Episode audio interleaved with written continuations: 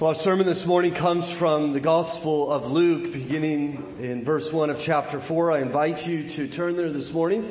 We're going to be on page 859 in the Pew Bible in front of you if you want to use a copy of the Pew Bible. Luke chapter 4 and verse 1 is a wonderful story of our Lord uh, going out to face the devil on our behalf. And I'm excited to consider it with you this morning that God may exalt Christ in our eyes and in our heart that we might find our delight in Him and our delight in following Him. And so we are in Luke chapter 4, uh, beginning in verse 1. Hear now the Word of God. And Jesus, full of the Holy Spirit, returned from the Jordan and was led by the Spirit in the wilderness for 40 days, being tempted by the devil. And he ate nothing during those days, and when they were ended, he was hungry. The devil said to him, If you are the Son of God, command this stone to become bread.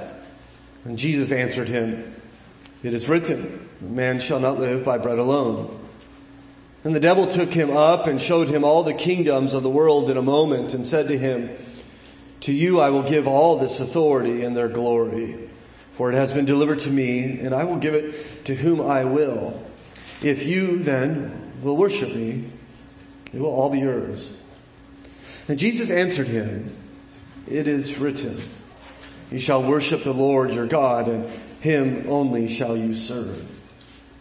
And he took him up to Jerusalem and set him on the pinnacle of the temple and said to him, If you are the Son of God, throw yourself down from here, for it is written, He will command His angels concerning you to guard you, and on their hands they will bear you up, lest you strike your foot against a stone. And Jesus answered him, it is said, You shall not put the Lord your God to the test. And when the devil had ended every temptation, he departed from him until an opportune time. Our Father, we're thankful now that we can come and, and hear from you through your word. We believe that you have brought us here together as your people, redeemed by our Savior. That you might show yourself to us, namely, you might show your Son to us through the written word which you have given to us that we might gaze our eyes upon Him, that our heart might be won by Him, that our mind might be occupied with His glory, majesty, and splendor. And so help us to see Christ clearly today, and in seeing Christ, follow Him more faithfully. And do this great and mighty work for your name's sake, we pray. In Christ's name, amen. It was in 1962 when Adolf Eichmann the major organizer of the Holocaust, was brought to Israel to be tried for his war crimes.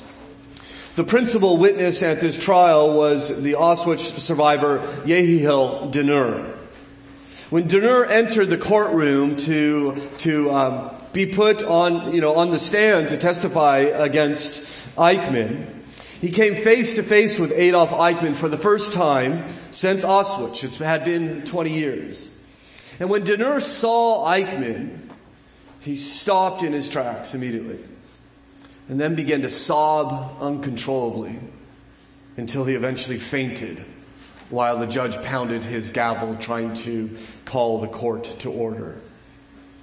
So why, why was Dinur so overcome? You might think it was the hatred perhaps in his heart for Eichmann or, or maybe fear.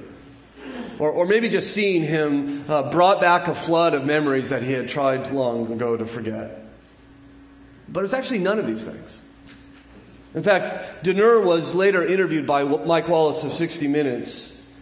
And, and he explained that he at once, once he saw Eichmann, he immediately realized that Eichmann was not the godlike officer that had sent so many to their deaths. He was just an ordinary man. And that terrified Dinur. He said, I was afraid about myself. I saw that I'm capable to do this. I am exactly like he.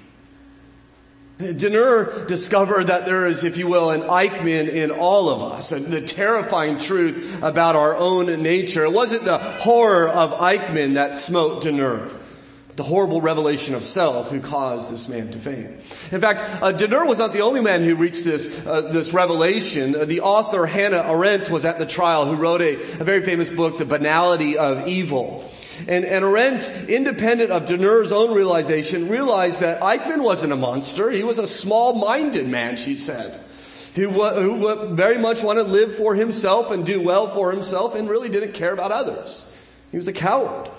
Even though he did enormous evil, she will conclude he is very much like us. You see, there's an Eichmann in all of us. Because all of us are in Adam. All of us have a willingness to live for ourselves and neglect the God who has made us, a willingness to go our own way. Which brings up the question then what is our hope? Well, our hope is a second Adam. A, a one who will come and start a new creation, a new human race, who will not go his own way, who will stay true to God.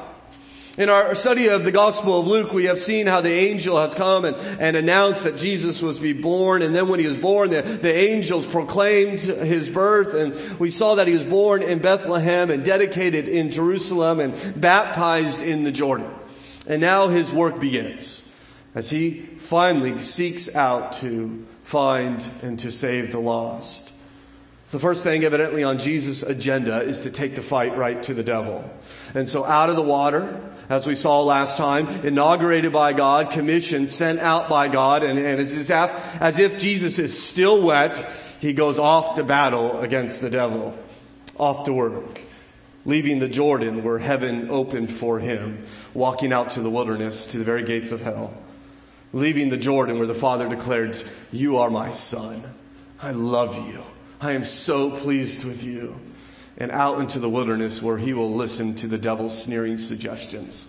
Are you really the Son of God? In the Jordan, a moment of glory for Jesus. In the wilderness, weeks of suffering. And you think perhaps after the anointing of Jesus, after this great approval, after this, this theophany, this divine revelation as God speaks from heaven, that God would immediately open doors of ministry and pour down blessings upon him. But we see the exact opposite. He goes to battle. He, he has a time of testing, a time of temptation. I think the same is often true for us. One has once said, from great privilege to great trial, there will be often just a step. It seems true for Jesus as he heads out to the wilderness, you note in verse 1. And Jesus, full of the Holy Spirit, returned from the Jordan and was led by the Spirit in the wilderness for 40 days being tempted by the devil. The word wilderness here is the word Jeshimon, and it really means, uh, literally, a literal translation would be the devastation. So this is a terrible place. This is not where you go on vacation. This is an inhospitable place. it, it is a desolate place. It is a harsh climate, difficult terrain, uninhabitable. And Jesus will live there for 40 days without food with the devil. Um, and, and, I understand, and you, you know by now, we're going to talk about the devil this morning. I do realize that I live in uh, the 21st century America, and I realize that the idea that there is a personal devil uh, supernatural being called the devil is somewhat silly to many of our contemporaries. In fact, it was just a couple weeks ago that I was listening to NPR, the Fresh Air program, and a Roman Catholic monk was being interviewed. And uh, the, the interviewee, uh, Terry Gross, and, and this monk uh, thought it incredibly amusing uh, that people still believe in a personal devil. And they just went on and on and had a, a great, uh, good chuckle over that reality. And I think that really kind of captures the world in which we live in. There are, there are many people, the modern secular people, of course, would think it's absolutely absurd that someone beyond an elementary education would stand before a group of a couple hundred people and tell them that there is a real supernatural being called the devil. And yet that's exactly what I intend to do today. In fact, I think it's dangerous not to believe in the devil. I think he'd rather you not believe in him. In fact, you know who believes in the devil? Jesus. And so I'm just going to, once again, that's kind of my rule in life. I'm going with Jesus on this one. Um, and, and not Terry Gross and whoever else wants to laugh at me. I'm just going to side with Jesus as we see Jesus clearly uh, believes in the devil. In fact, he's interacting with him. As you note, he is tempted by him for 40 days. So don't think perhaps that, Jesus waits to the end of 40 days to come to, excuse me, the devil waits to the end of the 40 days to tempt Jesus. Look very carefully there in verse 2. For 40 days being tempted by the devil. And so there is clearly a temptation that comes at the end of Jesus' 40 days, which we'll consider in a moment. But the devil's out there with him all 40 days and, and spending time with Jesus and lobbying his temptations against him. In fact, reading on in verse 2, we read, And he ate nothing during those days, and when they were ended, He was hungry. And so Jesus, of course, uh, comes to the end of this temptation and he's uh, incredibly vulnerable. He's, he's exhausted. Uh, he, I, don't, I don't know if uh, your practice on fasting, but I've never done anywhere closely approached uh, a 40 day fast. What it would be like to go 40 days without food. I, medical doctors tell us we can't go much farther beyond that without, before we die. And it, it's at this time that the devil comes again. He hits them when Jesus is at his weakest, which is often how he works with us. He tempts us when we are down. And, and he's there, I think, because he understands Jesus is a threat to him. Perhaps the devil was even there at the baptism of Jesus and heard the marvelous words from the Father. And It seems like he is. You'll note this as how he tempts Jesus. He seems to be very well aware of what God said from heaven. And he seems to think his kingdom is now threatened, that Jesus has come to set the captives free and Satan's not going to let that happen without a fight. And after all, he overcame the first Adam in the garden. He should have no problem with this newcomer in the wilderness. And so he goes out to tempt him. There are three specific temptations, as you know, but I would suggest to you there's kind of one overall temptation, and, and, and it's this. Will Jesus go his own way? Will Jesus kind of abandon the will of the Father and find an easier way? I think it's the exact same thing we see in the garden in Genesis chapter 3. Will you go your way? Will you go the Creator's way? And so Jesus is being tempted. Do you believe God? And not just do you believe God, uh, not, not just do you believe in God, but do you believe God? Do you believe what He has said? Should we trust Him? Are you loyal to Him? Do you have an allegiance to Him? And by the way, this is not simply a temptation of Jesus, though it is that clearly. It is a test of Jesus. It's a, it's a test that God is arranging. In fact, did you see in verse 1 that Jesus, full of the Holy Spirit, returned from the Jordan and was led by the Spirit in the wilderness? Right? Mark will say the Holy Spirit cast him out into the wilderness. This battle is arranged by God. The Holy Spirit is bringing him into this. The devil is going to come and tempt him, but the Father is clearly testing him. Will you follow me? Are you loyal to me? Do you have your allegiance with me? Now I'm just going to go ahead and spoil it for you. Right? He's going to follow the God. Right? He's going to obey. He's going to be loyal. He's going to reject the devil. He's going to show himself to be the righteous and faithful son dedicated to the Father. And therefore, before Jesus begins his ministry, we have now, as we read the Gospel of Luke, no doubt that he will faithfully obey and follow and complete the mission that the Father has given him. So let's consider this wonderful passage. Of course, we want to look at Jesus' temptations, and we'll begin by doing that. But I'd also like to consider with you the example that Jesus gives us, and then thirdly, the substitution that Jesus offers on our behalf. So Jesus' temptations, Jesus' example, and Jesus' substitution. You see, first of all, that Jesus is tempted. The first temptation is to doubt God's provision. It's the question that is presented to Jesus really is, does God care for you? As you note in verse 3, the devil said to him, if you are the Son of God, command this stone to become bread. And so this is a, a pretty straightforward uh, temptation. Why, why not make something to eat? It seems harmless enough. Uh, I imagine there's nothing inherently sinful in, in eating, clearly. Um, and, and of course, Jesus could do this. He's, he's, he'll turn water into wine. He'll feed 5,000. This won't be a problem for Jesus. And of course, Jesus is hungry, as we saw in verse 2. He's been 40 days without food, and so he's, he's weak. He's hungry. Um, he's, he's really, if you will, close to death at this time. And, and you and I have trouble relating to this, as I established. We don't like to go four hours without eating right? I mean, he's going 40 days without eating, and he's not doing it at home, by the way, but he's out in the wilderness. He's starving. He's dying. He's probably closer to death at this time than any other time in his life except the crucifixion. And, and the devil comes to him and says, If you're the Son of God, well, why in the world are you starving in this wilderness? I mean, I, I, I was there, and I, am pretty sure I thought I heard him say, you're, you're my beloved Son. But now I'm totally confused because this doesn't look like love to me. You're dying alone in the wilderness? How is this a father's loving will for his son? Are you sure we heard him right? You know he's suggesting. Because you're starving out here and he hasn't said anything to you for 40 days. If you're the son of God, let's just establish this, you know, feed yourself. The devil, see, it doesn't come to Jesus, it doesn't try to scare Jesus. He's not hiding around the corner and going to shout at him when he comes by. He's not trying to get people to levitate off their bed or silly things like that. He's trying to get us to doubt that God is good, to doubt God's care. Why are you, why are you suffering? This does not look like love. You need to take care of yourself. He's abandoned you. He is not good, This is the suggestion that he gave not only to Jesus, but to Adam and Eve. You're not going to die. He just knows that the day you eat of it, you'll become like him. And he doesn't want you to become like him because he likes his position. He's not being good to you. And this is the suggestion of the devil. This is the essence of the devil's kingdom. Feed yourself. Take care of your own needs. Doesn't God want you to be happy? Therefore, have the affair or get the divorce or hoard your money or guard your freedom. Jesus will hear this throughout his life, even to the end of his life. If you are the son of God, come down from that cross and save yourself. The reality is God wants him on the cross. God wants him in the wilderness. God wants him in this difficult and hard place. And Jesus will, even in the midst of his suffering, trust and obey God as he responds in verse 4. And Jesus answered him, It is written, man shall not live by bread alone. He quotes Deuteronomy 8 verse 3 here. There's a time in which Israel is grumbling, not because they don't have enough food, they have plenty of food but they just don't particularly like the food that they have.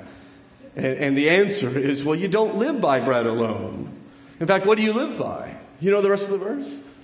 But by the very words that come from the mouth of the Lord every word that comes from the mouth of the Lord. You see what Jesus is saying? He said, look and Satan, Satan, I'm not going to turn this stone into bread because I don't live off bread. I, I live off the word of God and I may be hungry now, but God's word said to me, you are my son and I love you and I'm pleased with you. And, and, and even in the midst of hardship, that is true. I believe it. I may be desperate for, for food, but I know God loves me. I know God's will. I may not understand why I'm in this hardship or this difficulty, but I will will follow him.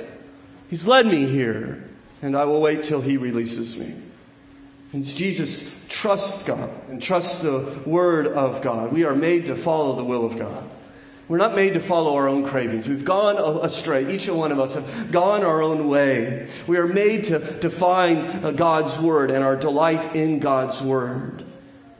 I wonder if some of you here today are, even feel like you are in the wilderness. Some of you feel like you're in the midst of hardship and difficulty, and you're wondering, why, why am I still single? Why, why don't I have a job? Or why is my job a dead end job? Or why is it not fulfilling? Why is my health like this? And we feel like we were wondering, why am I in the wilderness? And we may not have the answer to that question, but we can answer it this way. We can tell you that God wants you to trust Him in the midst of it. That His will is better for you than food. It's better for you than, than ease and comfort. Christ clearly knows that. He won't doubt God's provision. But he also will not doubt, uh, he's uh, secondly tempted to doubt God's plan, which of course he will not. The, the, the temptation is God's plan the best. Note verse 5. And the devil took him up and showed him all the kingdoms of the world in a moment and said to him, To you I will give all this authority and their glory, for it has been delivered to me, and I will give it to whom I will. And so we go from the incredibly mundane, stones and bread, to the, to the marvelous all the kingdoms of the world, and, and somehow he gives them this vision that shows him the glory of all the kingdoms of the world. Just not Judea or Rome, but all the powers, the unknown kingdoms, Egypt and Europe, and perhaps future kingdoms, the Ottoman Empire and, and, and the USSR and, the United States of America. And there's this fantasy-like vision, and the devil comes to him and says, you know, all these nations are ready to abandon their idols and hail you as king. They are, you see the, the glory of their military might and their royal treasuries and their cultural advancements and their technological achievements. All of that can be done in your honor, Jesus. All the gates of the kingdom will swing open and they will all bow their knee to you in allegiance. I can give it to you. I can give it all. Now, of course, please remember that the devil's a liar. Now, he, he's a subtle liar. He mixes truth with lies. And, and he certainly has power in this world, and we see his influence perhaps everywhere we look. But the world's is not his. The kingdoms are not his. He, he, he rules by permission, not by possession. He's on a leash. And so he lying to Jesus, but it is, of course, a very tempting lie, I think, because what he's promising Jesus, he's offering him a crown without the cross. I mean, you could win the world without a pinch of blood or, or, or an ounce of pain. I mean, after all, haven't you come to establish your kingdom? I'll just give it to you. You don't have to work for it. You, you, you don't have to die for it. I, I, could get you the kingdom so without the cross. I, I, I, ship direct, like overnight delivery. I will get it to you right away. There's no betrayal. There's no poverty. There's no flogging. There's no arrest. There's no spitting. There's no crucifixion. There's no murder. I'll give it to you.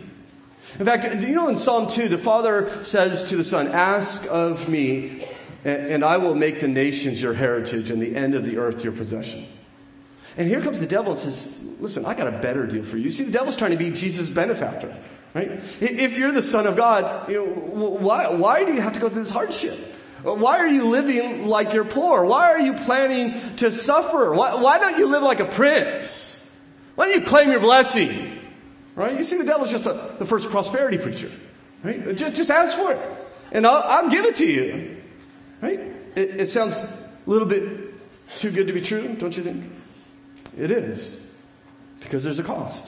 Right? You notice, like a good salesman, he just shows them the wares before he even gets to the cost. He shows them all the kingdoms, and then he mentions, oh, by the way, it'll just cost you this, according to verse 7.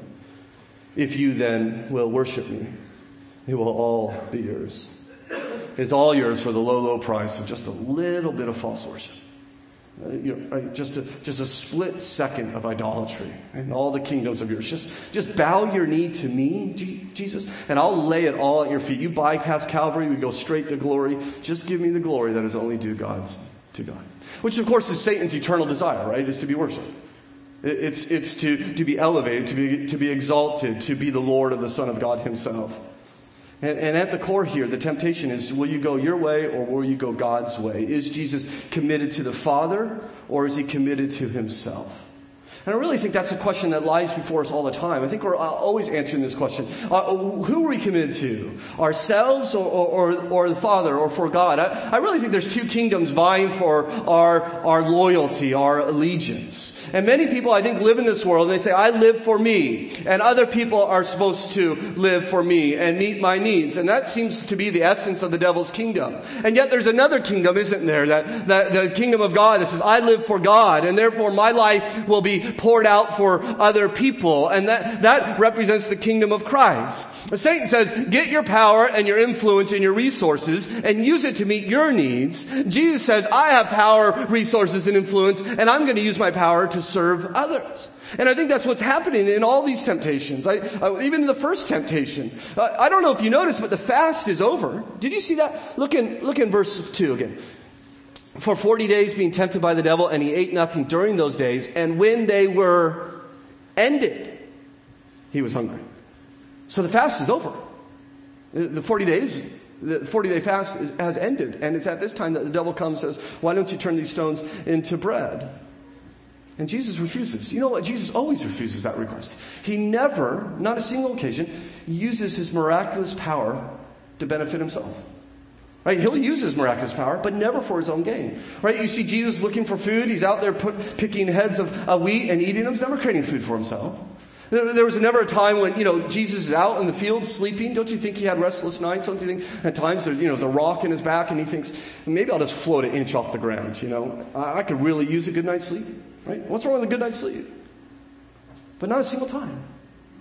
Jesus never, in, in, in, any time, will use his power for his own gain. He'll just use it to meet the needs of others. Satan, on the other hand, says you, you should use your power and your influence and your resources the way a normal person does, for yourself. Let it terminate upon you, but Jesus will only serve God. I think you're constantly choosing which kingdom to follow. I think you're making choices all the time. And I think when you go one way, you become more like its leader, and when you go the other way, you become more like its leader. I think, for, for instance, you, you walk into a room. There's a couple ways you could walk into a room. One way you could walk in and you think, okay, there's a bunch of people here. Are these my kind of people? Are these cool people? Right? Are these people that are going to bless me? Are these people that I want to be with, that I want to spend time with? Right? Or you could walk into a room and think, where can I serve? Who can I bless? Who needs an encouragement? Who needs to, to be, be told about Christ? There's two totally different ways to, we're always making this decision. How, you drive, what you do at work, how you, what you watch on TV, and, and, and, and, and even when you walk into this room on Sunday mornings, and, and you're constantly taking either steps closer to the devil or closer to Jesus. You know, Paul says in Ephesians 4, do not let the sun go down on your anger, comma, and do not let the devil have a foothold. Isn't that interesting that he connects these two? Right? He says, don't hoard a grudge. Don't be thinking, oh, I can't believe they did this to me. Right? Because then life becomes about you. And what Paul's saying, once you begin to do that, you begin to give the spiritual opposition outside you an opportunity to work in you. You give them a foothold to take you places you'd rather not go. And you, you'll find yourself surprised that you can't let go of your anger. And all of a sudden it gets the best of you or things are not, uh, you're, you're doing things that you normally would not do because the devil has a foothold. He's dragging you in that direction. Listen, evil's not simple. The, the, there's a satanic kingdom, and when we choose it, we actually become more like it. We can become a monster. And every time you take a step one way or another, you keep a grudge perhaps, and you nurture self pity, you're going to become more and more like either the devil or God. And Jesus seems to be aware of this. For in verse 8 he says, And he answered him, It is written, You shall worship the Lord your God and serve him, uh, and him only shall you serve. He's quoting Deuteronomy 6 3, when the people were tempted towards idolatry, and God's word came, says, God alone is worthy of your allegiance. In fact, as for the kingdoms, you know, Jesus is going to have those kingdoms, isn't he? He's going to rule those kingdoms. And the kingdoms will be given to him not by the devil, but by his Father. And his loyalty and allegiance to God and his Father's will will one day be rewarded, and he will receive it. And yes, every knee will bow to him, including the devil. And they will all bow to King Jesus, whether in heaven or on earth or under the earth. the third temptation is that Jesus is tempted to doubt God's protection. This is interesting as the devil once again moves Jesus to another location, this time to the pinnacle of the temple, as we read in verse 9. And he took him to Jerusalem and set him on the pinnacle of the temple and said to him, If you are the Son of God, throw yourself down from here, for it is written, He will command His angels concerning you to guard you. And on their hands they will bear you up, lest you strike your foot against a stone. And it's almost like the devil says, Oh, I could tell you like the Bible, Jesus. I like the Bible too. In fact, let's have a little Bible study up here as we stand upon the roof of the temple. And it's most likely, uh, many people at least have speculated, that, that he is at the place of the temple called the Royal Portico, which is a 450 foot drop to the Kidron Valley. The ancient historian Josephus would say, if anyone looked down, his eyes would grow dizzy, not being able to reach so vast a depth. And it's almost as if there they stood, uh, Jesus and the devil on the southeast corner of the temple, with the wind in their robes, as they talk about Scripture. The devil clearly knows his Bible as he quotes Psalm 91, which a famous psalm celebrating God's faithfulness, God's protection to his faithful. And the devil seems to think, well, you, you quote, you've quoted the Bible quite a bit. Now let's see if you actually believe it. Right? Let's see if you trust it. Let's see if he's trustworthy. So why don't you show me? If you're the Son of God, and this is what the Word says, why don't you just throw yourself down? Let's just let God prove it. Of course, this is a misapplication of Psalm 91. The, the, the, psalm says, if you serve God faithfully, that you, he will help you in times of need. It does not say, uh, stand in front of a train or drink poison or handle snakes and God will come to your rescue. We're not to put God to a test, as Jesus tells us in verse 12. And Jesus answered him, it is said, you shall not put the Lord your God to the test. Once again, quoting Deuteronomy, this time chapter 6 and verse 16. It was a reminder to the nation of Israel as it enters the land not to test the Lord. When Jesus says, I don't need to test God.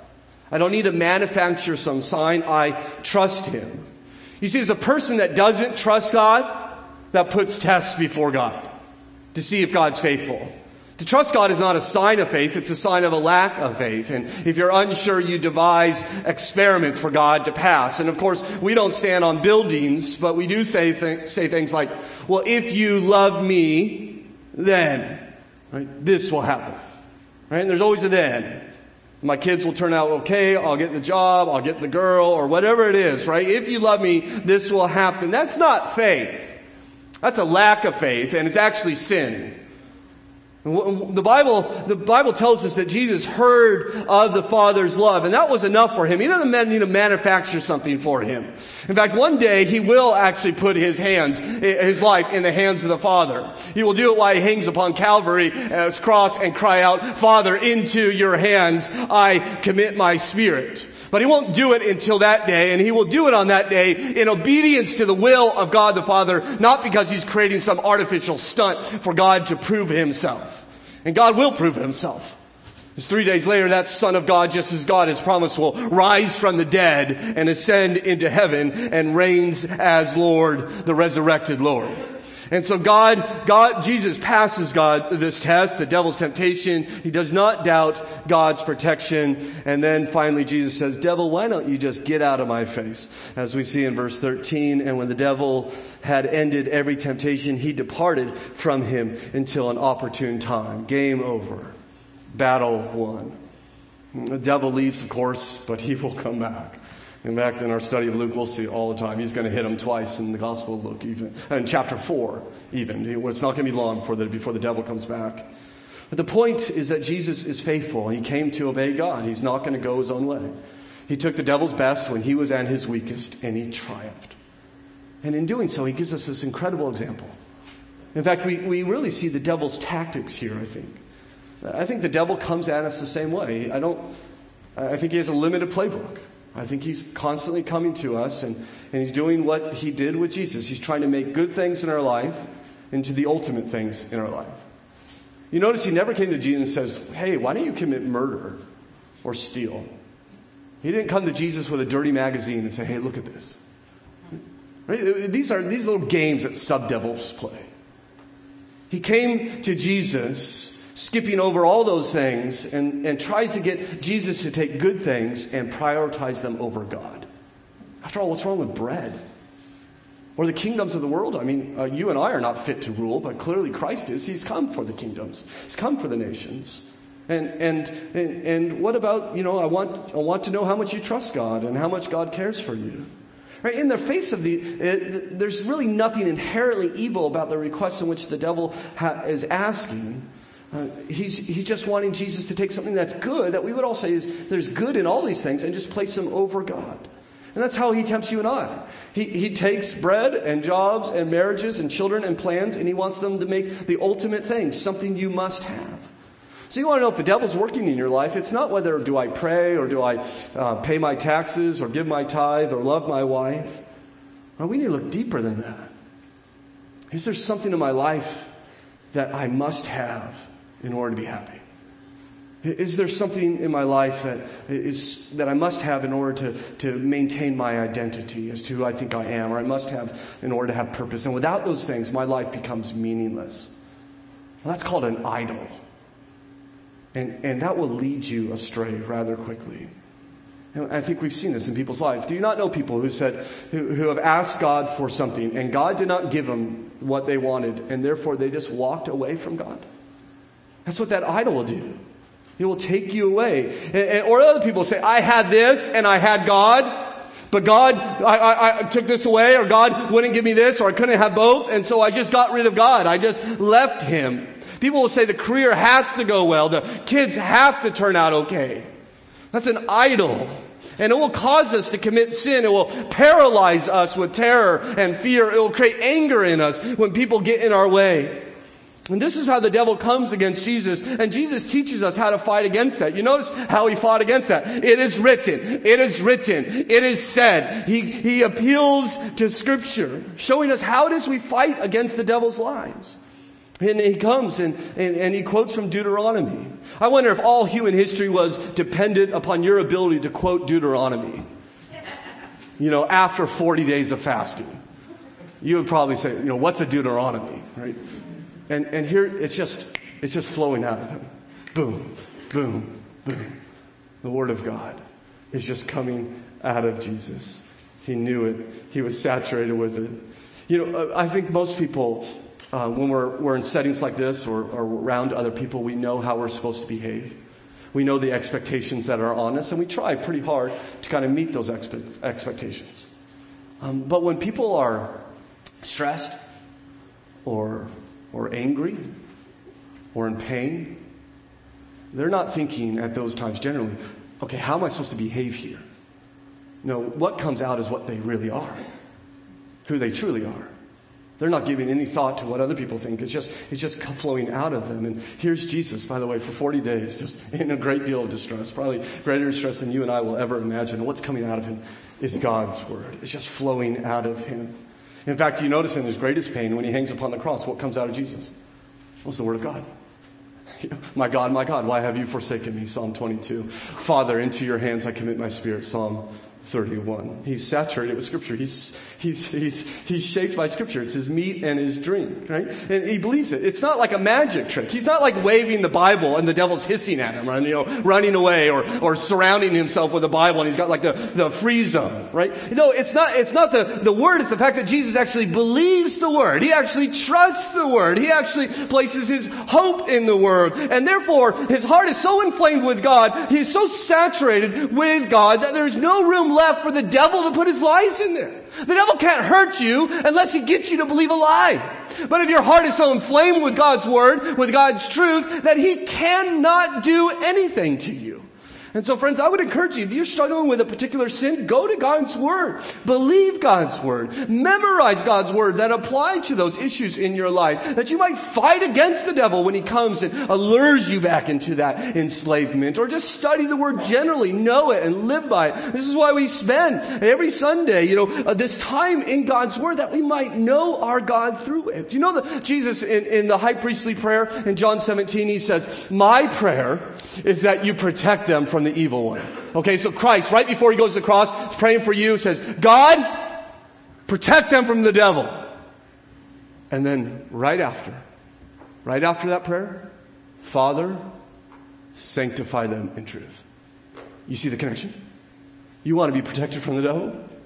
You got to be transformed by truth. And what's truth? Very next words. Your word is truth, he prays. Right? And so we need to spend time in God's Word. If the only time you pick up the Bible is on Sunday morning, um, I, am certainly thankful for that. I think that does you good. I think that will reap fruit in your life, but I also think it puts you in a very dangerous place, brothers and sisters.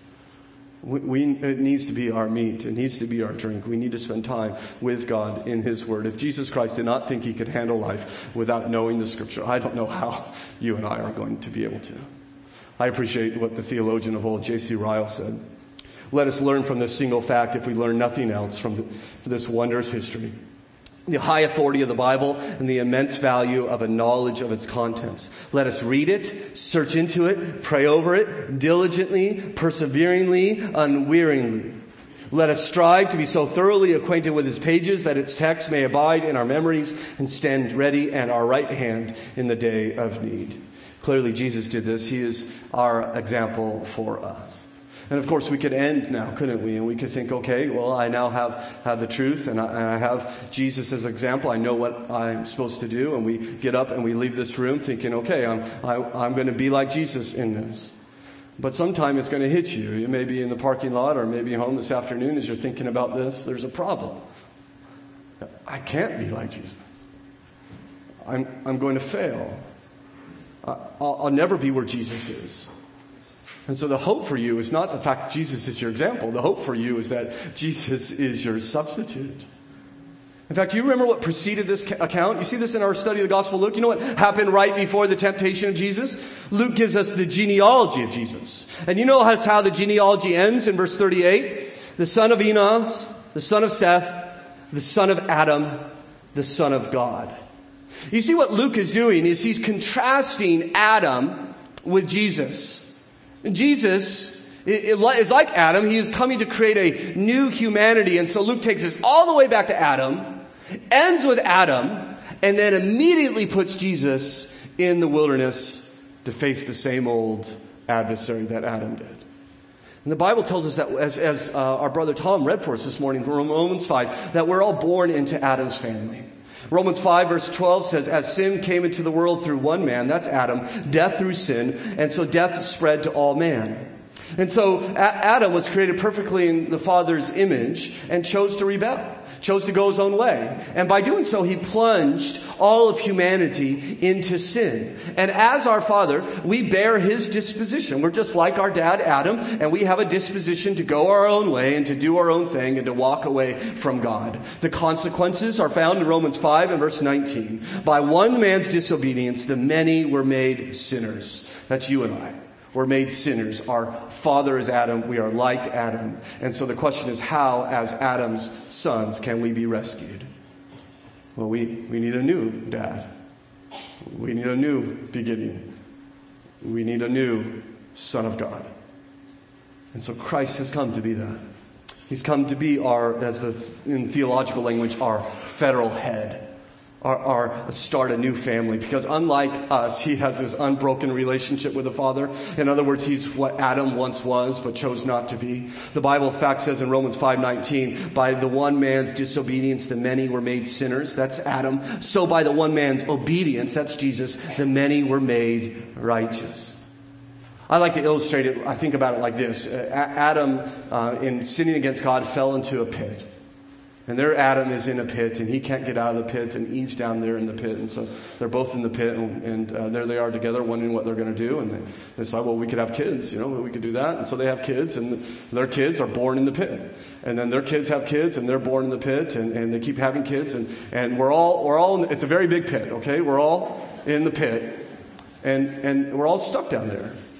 And there's no hope until one comes and He's not born in the pit, but he climbs down into the pit. It's Jesus. See, he's like us. I think that's the point of the genealogy. He's a human just like us. But the difference is he's God. And he's, he's there not because he disobeyed God. He's there because he precisely the opposite. He's obeying God. He never lets go of the rope. And, and he's so firmly connected with the Father. So how do we get out? Well, we bail on our old dad and we go and join the new humanity with Jesus. Romans 5:17 says, "If because of one man's trespass death reigned through one man, much more will those who receive the abundance of grace and the free gift of righteousness reign through the one man, Jesus Christ." And so Jesus has come to create a new humanity. He's come to do what Adam failed to do. He's come to obey the Father even in the midst of temptation. This is why uh, uh Luke puts this genealogy right here, right in the middle, of, at the end of chapter 3, not at the beginning of his gospel like Matthew does. He puts it right before the temptation because Jesus is going out to regain paradise for us. He's going to battle for us. In Adam, paradise was lost. We were all then banished out of paradise into the wilderness. And where does Jesus go? He goes to the wilderness, where we are, to fight to get us back into paradise, to regain what Adam had lost. And so you begin to see when you realize this, that what's at stake in this temptation Right? Well, why, why is Jesus out there? And, and what, is, what happens if he fails? Or what happens if he succeeds? Because if he fails, he just joins us. And there's no hope for us. There's no new people. There's no new creation. There's no atoning sacrifice. There's no bodily resurrection. There's no hope of eternal life. There's, there's no um, majestic mountains and crystal lakes and fellowship with God. There's no hope at all if he fails here. The whole plan of salvation is at stake in Luke chapter 4. If he loses, paradise is lost. And you and I live in the wilderness until we die and then face condemnation.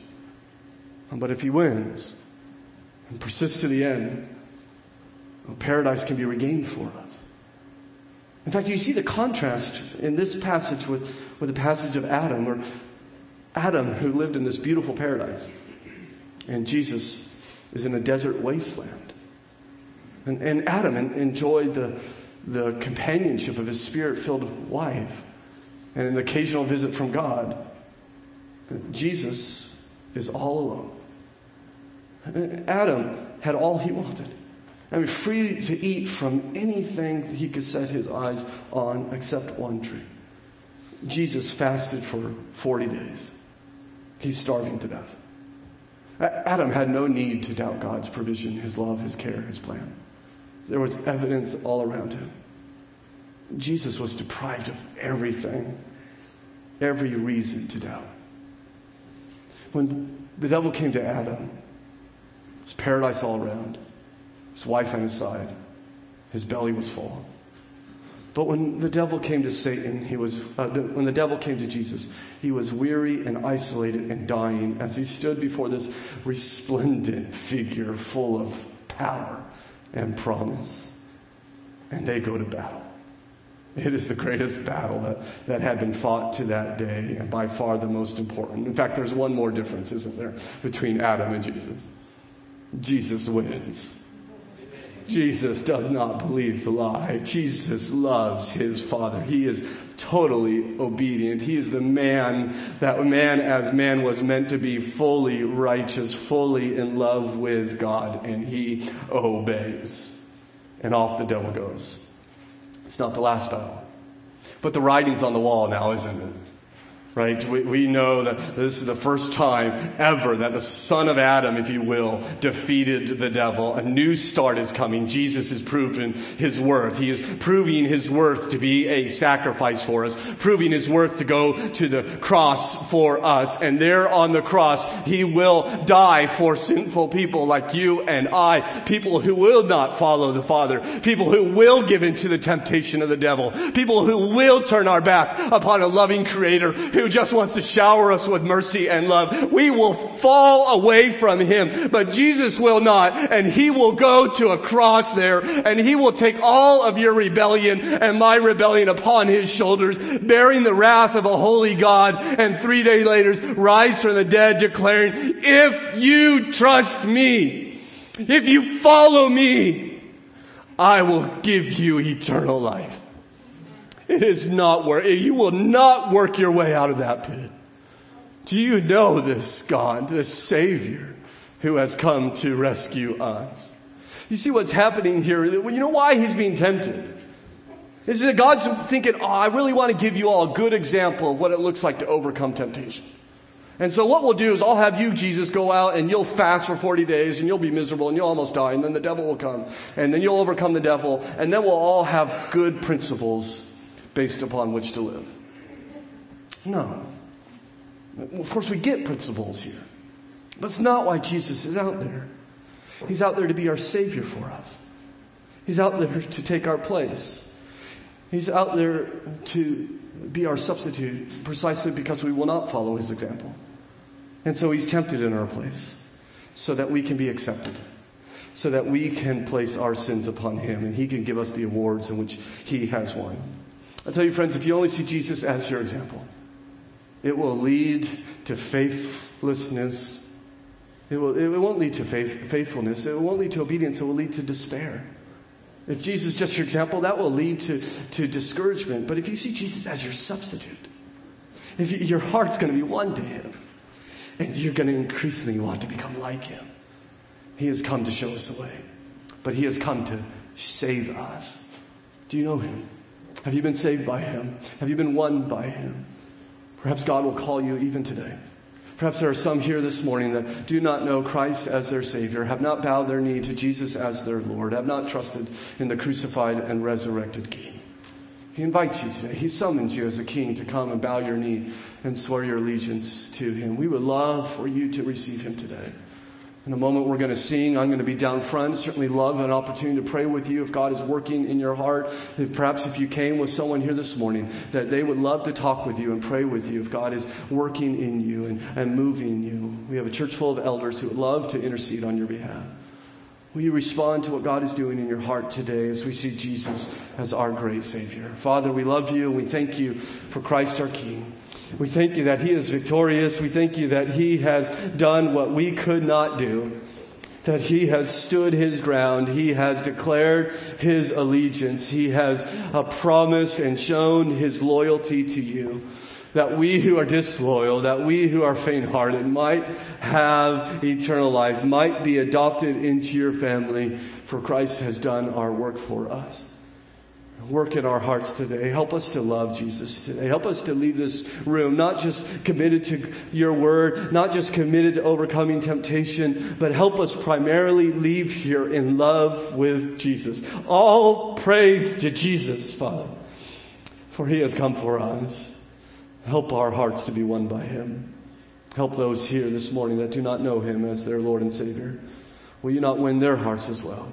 Will you not send your spirit into them and cause them to be born again, that they too might know the joy and delight of having Jesus as their King and God? We pray in Jesus' name.